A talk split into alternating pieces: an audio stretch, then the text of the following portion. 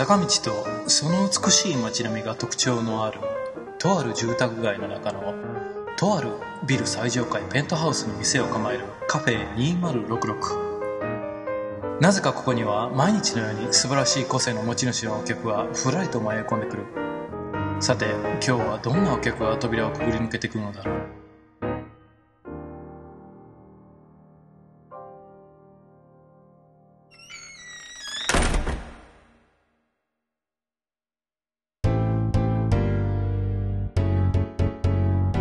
それがあのハイパーカードが出た年なので、はい。87年ですよね。あハイパーカード87年ですか。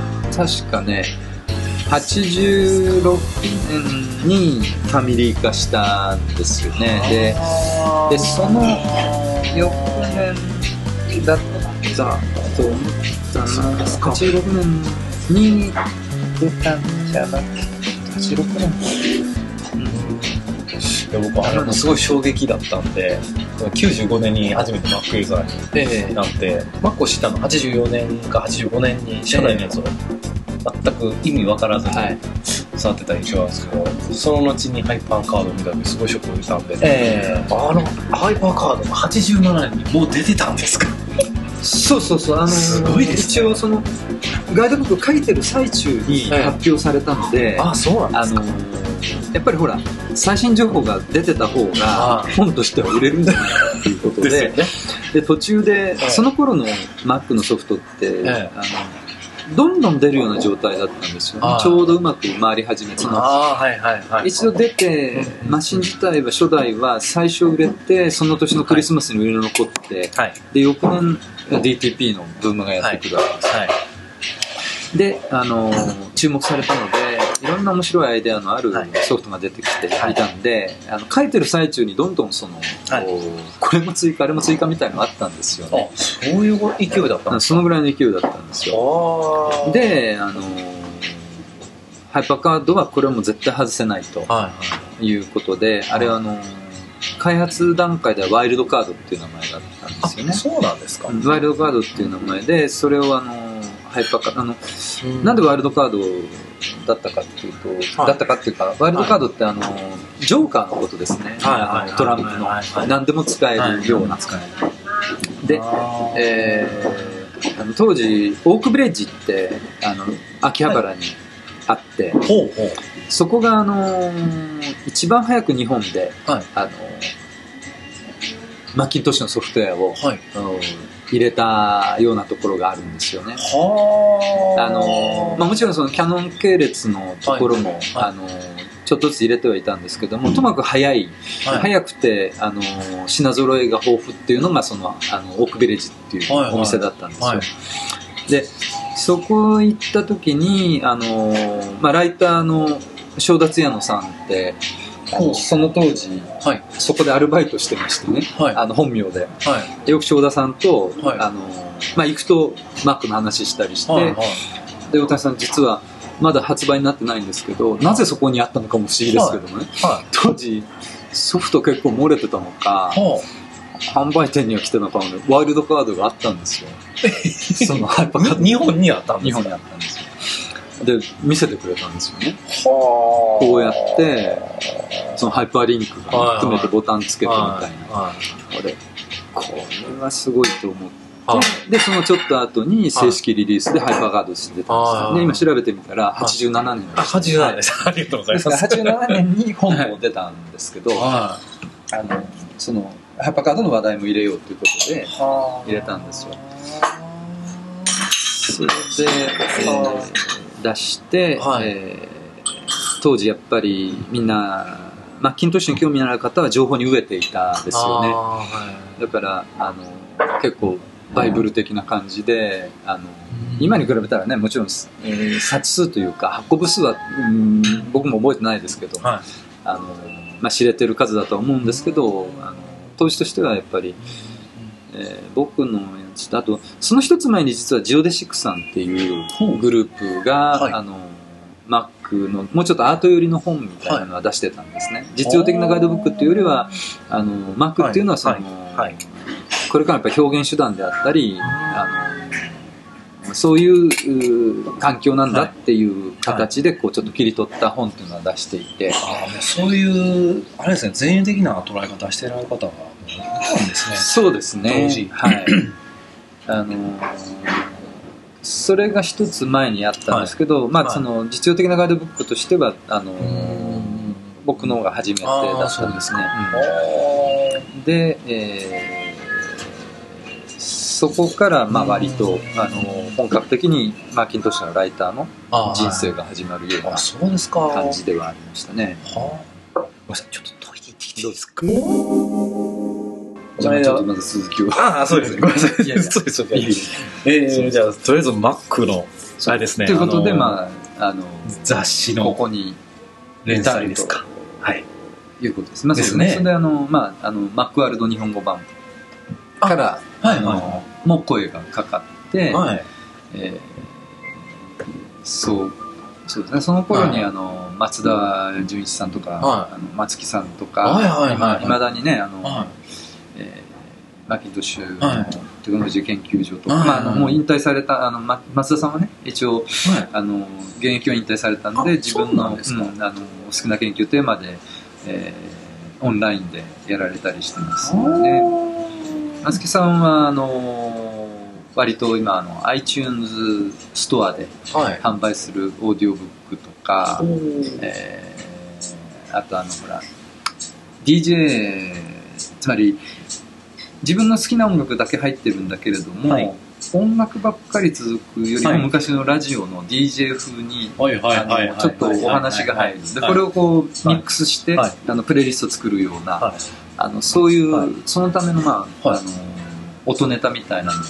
ほう。あのアイジョッキーっていう発売、販売されたりしてるんですよ。そんな、えーソフトウェア。ソフトウェア、あの、アイジョッキー自体は、えーはい。音ネタで、あのそのミックスするソフトはあの無料でダウンロードできるようになっていて、で、それを使ってプレイリストを作って登録すると、あの、あたかも、はい。DJ 番組みたいな感じで、あの、自分だけのラジオ番組みたいになるんです。あ、いいですね、それ。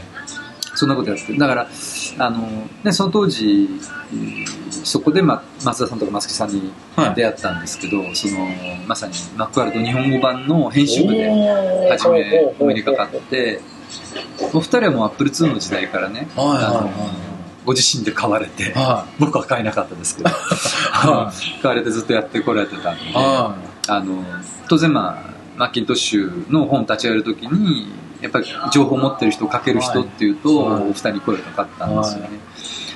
で、僕もこの記事書いた人、ガイドブックやってたんで、あの、ちょっと編集部でね、はい。あの来てくださいって言って、それで、あの、高木さんって、あのはい。えーとその後、マックライフの編集長になった。い。はいはい。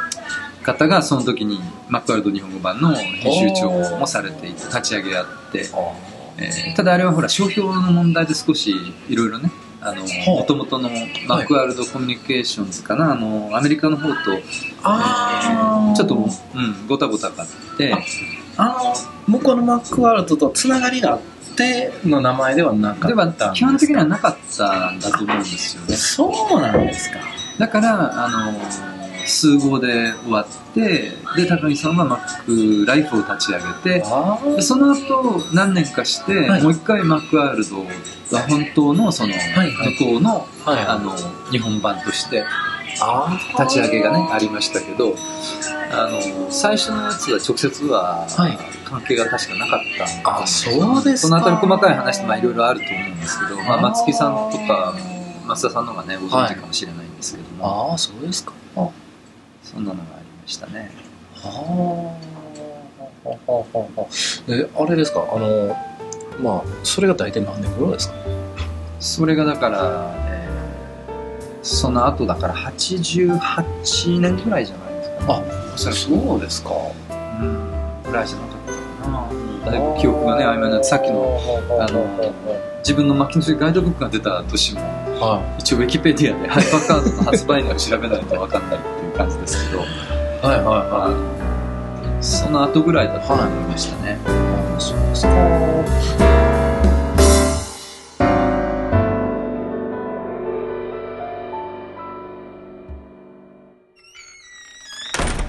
で、あれですよね、あの、そのままずっと、じゃあ、あの、メインは、どっちかというと、その、執筆の方が。そうですね。だから、うん、あの、そうそう、はい、あの、やっぱり執筆メインになってしまっというかあのまあ、仕事としてはね、はい、やっぱりそれが仕事になっていったので、はい。えー、そうです。そこから割とライターですよね、僕にとってあのすごくこう大谷さんのこう名前が印象に残るのってアップルデザイン。ああはいはい、ね、あれはかなりあの後で逆にあの、えー、もう、ま、アップル社がねあの、えー、えー、これで終わりかっていうぐらいの時でしたね。85、6年ですよね。ですよ、ね、あれはあのもともとの本書かれたポール・クンケルさんも、はい、あのアップルの最後の、はい、あのなんか花向けにしようと思って作った本です。もうつまりアップルなくなるだろうから、はい、ここでその過去のデザインをまとめないと、はい、全部散逸するんじゃないかと思って作った本なんですよ。そうなんですか出たのが95年か6年ぐらいですか、ね、そうそうあごめんなさい。さっきちょっとあの年代間違って、はい、えそうです。95、あの56年なんですよ、うん、あの要はもう本当に、はい、あのアメリオの時代で終わるかっていうね。ですね。あれはあのアップルデザインをあの大谷さんが翻訳するのは、えー、あのまあご自身であれですか？あのいやあれはアクシスさんから話があったんですけどもその前にそうなんですか。アクシスさんの、えー連載で僕が書いて今もアクシスさん僕も書いてるんですけども、はい、その時アクシスさんと直接読者ではあったんですがああの仕事お仕事はしてなくて、はい。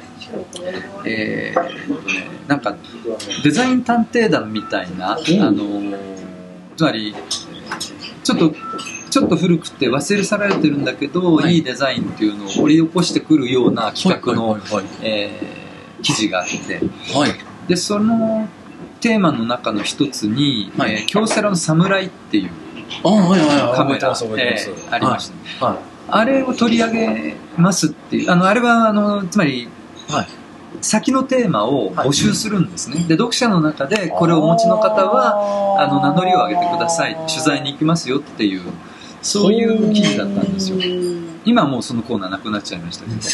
それで侍の号があったので、まあ、つまり侍を今度扱いたいから持ってる方は、はい、あの編集場で連絡をっていうのがあったんですよね。それであの連絡したらば、はい、えー、3人ぐらい、はい、あの編集部に呼ばれて、まあ、取材を受けたんですよ、はいで取材を受けてる時にその時は取材を受けてる立場で、受ける立場で。受ける立場、はい、侍持ってました。今もあるんですけど、はい、侍はいいですよねって話をして あのすごくユニークでみたいなことを言っていてであのその後で、えー、たまたまその書いていたライターの足富さんっていう方が、はい、ライターって言ってももちろんデ本業はデザイナーなんですけどあそうなんですか。あのその記事は担当される、何人かで担当してるお一人だったんですよ、さんはやっぱり Mac ユーザーだったりしてあそうあの あの大谷さんですかっていう話になったんですよ。あ、初め気づかれてなかったんですか？そうそうまあ一応おそらく応募した時にね、フルネームだから、もしかしたらそうかなというのがあるんですけど、あの、一応取材が終わって、あの、あのマックの大谷さんですかって、で、編集部もそれで、あの、分かった分かったっていうか、あの、はい、あこの大谷があのマックの大谷がって分かったんで何か仕事をお願いするかもしれませんみたいなことがあって、はいはい、であのちょうどねその話が、えー、アクシスさんの方にきっと版元からあったんだと思うんですよ。でその時誰がじゃあ訳すかということになって僕の方にお鉢が回ってきたそうなんですか。ちょうど偶,、まあ、偶然というかね、はい、でそれ以降あの、はい。レギュラーの記事も書くようになったんですけど、はい、あそうですか。最初にあれでしたね、うん、それが大体何あれがね86年ですね。あのいやちょ英語版はあごめんなさい96 96年 あの、はい、そうそう。よくね80年代と90年代あの間違えるんですけど、はい、あの90あごめんなさい、えー、日本語版が出たのが98年あ98年ですか？実は今日はサインをいただくああ。のー持ってきてるんですけど、英語版はもちろんねそのはい。1年前か2年前ぐらいに出てると思うんですけど確かそれはね iMac が出た年だと思います。あー、ですか？ええ確か。その辺に98年7月10そうですよね日になってますね。そうそうですよね。あの iMac が出た年だっていうふうに覚えてたんでそうですか。はいそうなんですよいやいやいやいや。さっきあの、レーザーライターの話が出た時も、もうこの中に載ってる写真が、ええ これどの辺載ってました？これはねあの本当ギリギリのタイミングだったと思いますジョブズがはい。本当にその CEO として、はい。えー実権を握ってしまったら出なかった本あなんですよね。よくねこの取材もねはい。あのできた。でもそれはアップル社内が混乱してたからなんですよ。だから中に入り込んんでインタビューができてしまったんですね。ああ、そうですか。絶対こんな本はジョブズは出させないですよね。ですよね。はい。これでも本当に、えあの、あれですか、アメリカでは今でも手に入るんですか？いやアメリカでももうおそらくはい。絶版にはなってるんじゃないかと思うんですよあそうなんこれはあの、大谷さんは特にあの、これ日本語訳書かれるにあたって、なんか取材とかは、取材はしてないですね。あのっていうのはあの翻訳ですから。はい、えはい。ただポール・クンケルさん自体がは事実関係間違ってるところがあってそこは実はええ、あの正しく直してるとかまあ、本当はだから翻訳でそれをやるのはどうかっていうのもあるんですけどそうなんですか。あの確認している時間もないしはい。あのなんかその時にアップルジャパンさんがはい。まだアップルジャパンだったんですけど、はい。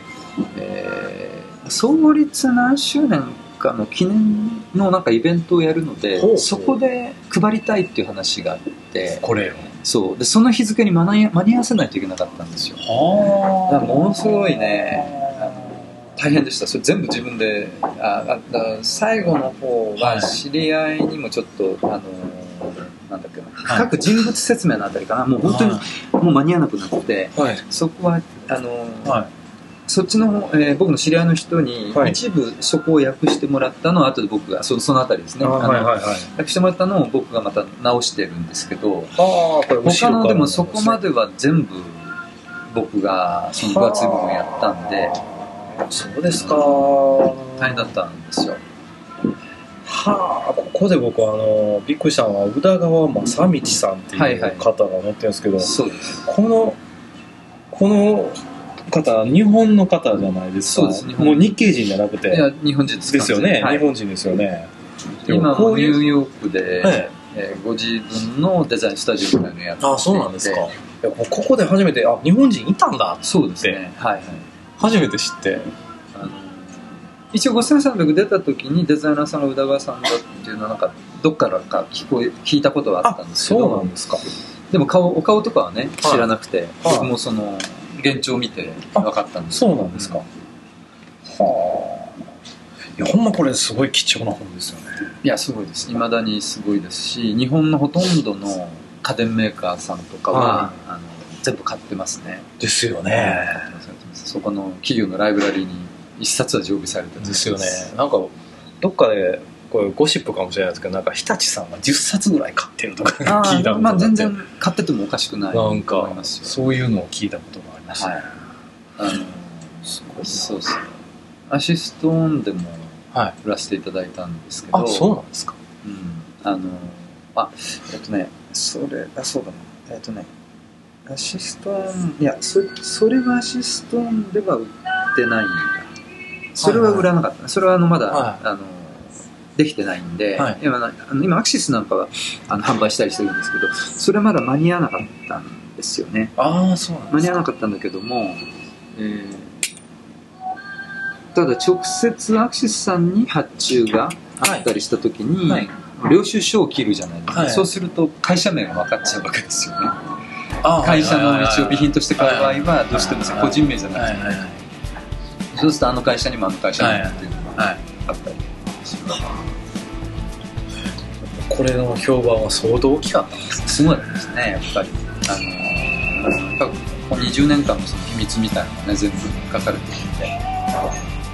僕も訳してて面白かったですし大変でしたけど、まあ、一番最初にね読んだような感じなので面白かったですね。であのー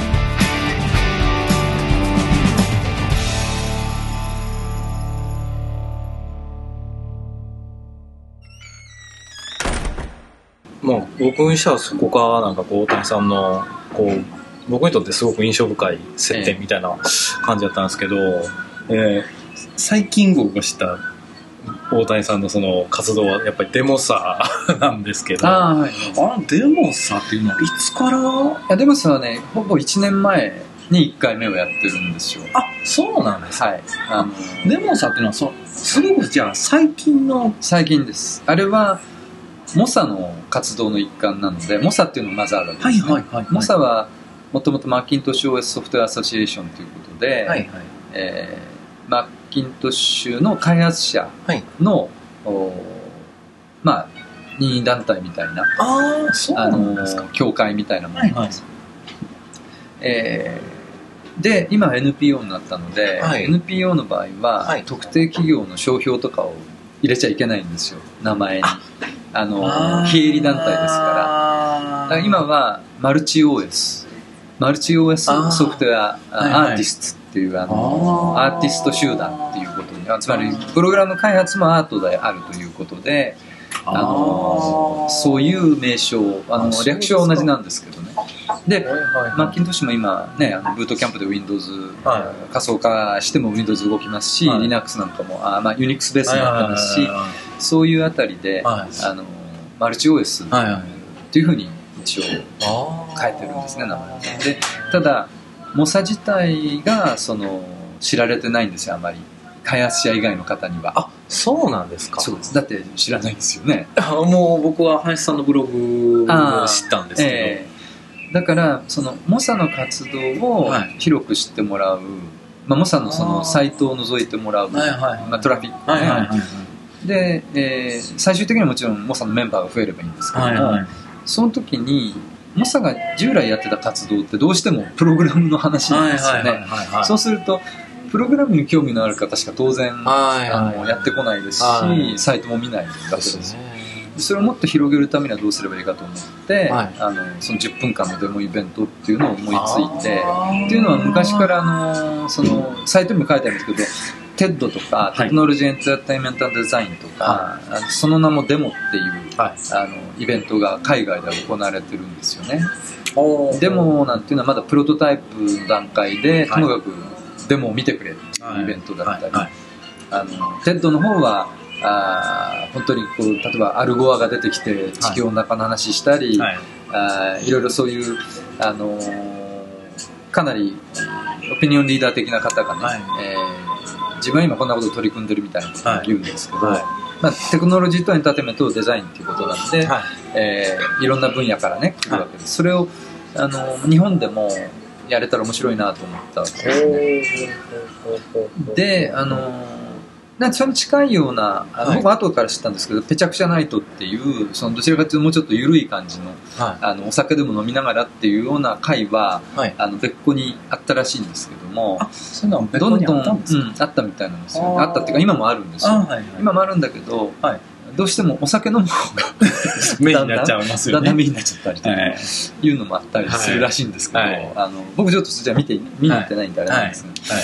であのじゃあまあソフトウェアを中心にして、ででもういもう一つのじゃあ場所をどこにしようかなって言った時に、はい。あのたまたま産業デザイン振興会さんが、はい。えーリエゾンセンターに、はえーまあ、リエゾンセンターのスタッフになってる方が実は僕のあの昔取材してその後2回ぐらいあの会社を変わられて今、はリエゾンセンターにも関わられてるっていう方がいてそういう方がいたので、はい。あのまあ、こういうことを考えてるんだけどっていう話をした時に、はい。えーじゃあリエゾンセンターはお貸ししましょうってことになったんですよ。ほやっぱり場所がね重要なんで、はいはい。ミッドタウンが使えるしー。それであのただそのリエゾンセンターでやるからにはやっぱりデザインはい。に関係したやっぱりイベントでないと開くことができないんですね。はいはい。で、ソフトウェアとデザインっていうのを中心にして、ああのテーマをね、えーあんまりそこから逸脱しないようにするっていうことにして、あの、うんそれでこう始めたのがデモさんですよ。あそうなんですか。この間、京都女子大学ではいはい。やられた時お伺いしたんですけど、えいやすごい、あの、紙芝居のね、ーはい、あ、そうそうそう。方の、えーあの、えーと、お名前出してもいいかな。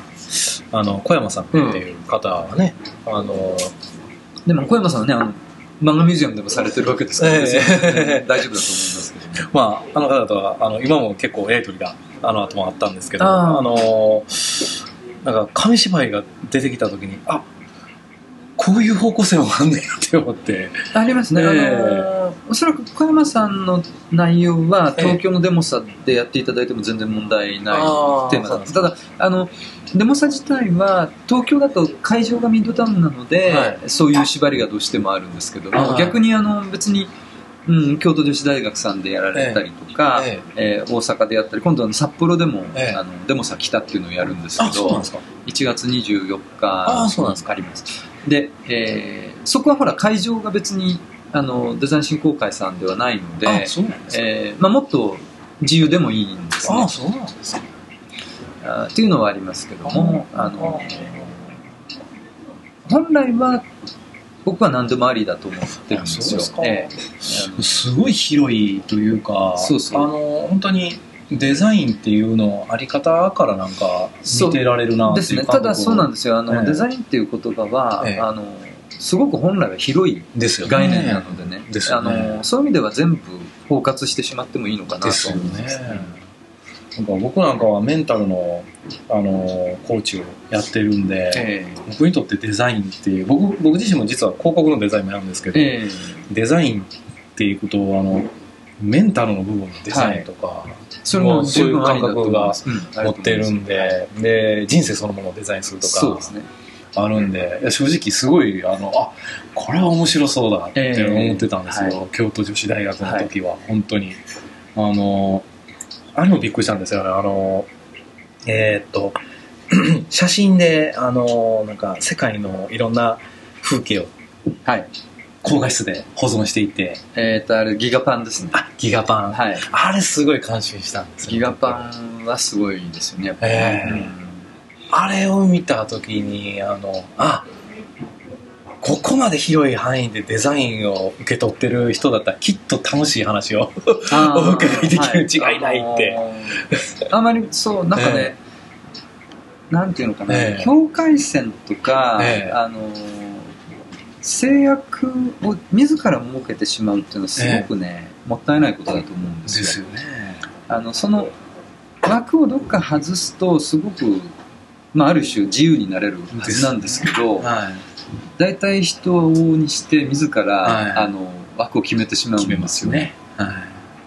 それはねあの、まあ、それが心地いいっていう人はいいんですけど あのそれはすごくもったいない、あっていうのもあるんですね。素晴らしいですねその言葉は、うん。例えば僕自転車のね、はい。記事なんかも書くし自分でも何台か持ってるんですけど大体自転車乗りの方って、はい。あの何でもそうなんですけど突き詰め始めると、はい。とにかく軽くしようであはい早く走れるものにしようとかねなりますよね、はい。でそこでね一旦そうなっちゃうと、はい。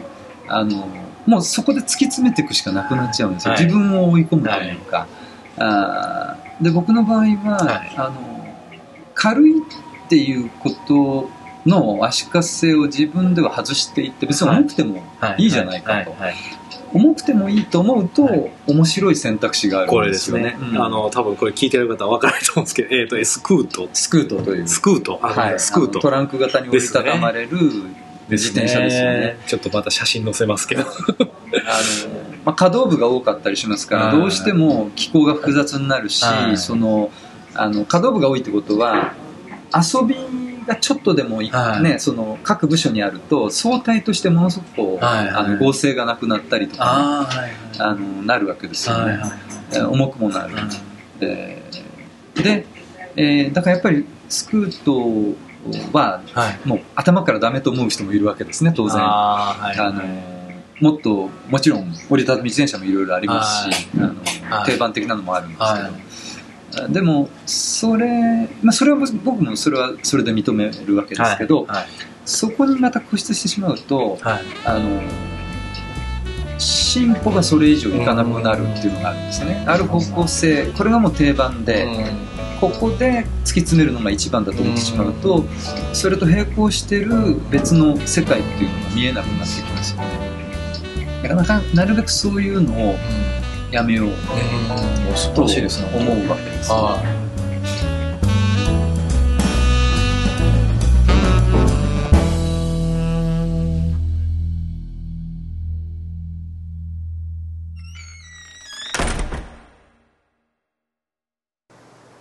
はい、えー、ここまで聞いてくださってありがとうございます、皆さん。えー、プラスドット系代表、プロコーチ、香川和樹です。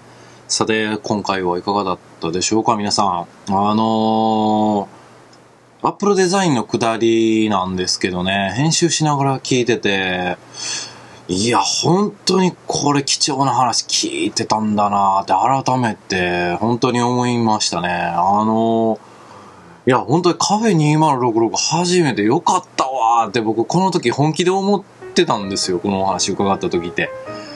あのーまず、ね、執筆したご本人からその詳細な裏話いろいろ聞けるなんて、まあ僕みたいに、あの、普通に仕事してるというか、まあまあ、あの、そういう人間、僕みたいなタイプの人間がそうそう聞けるチャンスはないと思うんですけど、本当にそういうチャンスが見事に来たっていうのがこの時だったんですよね。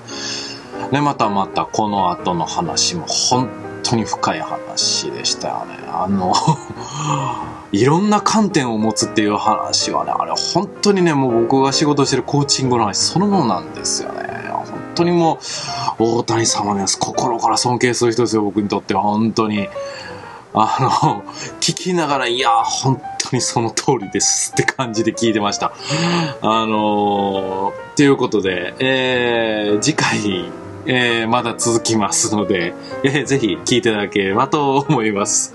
えー、そして、ついでと言ってはなんですが、プレゼントの方もやっております。あのー、応募者いっぱい来てくれるとすごく嬉しいです。ぜひお申し込みください。えー、お待ちしております。それではまた皆さん次回もお会いしましょう。それではまた。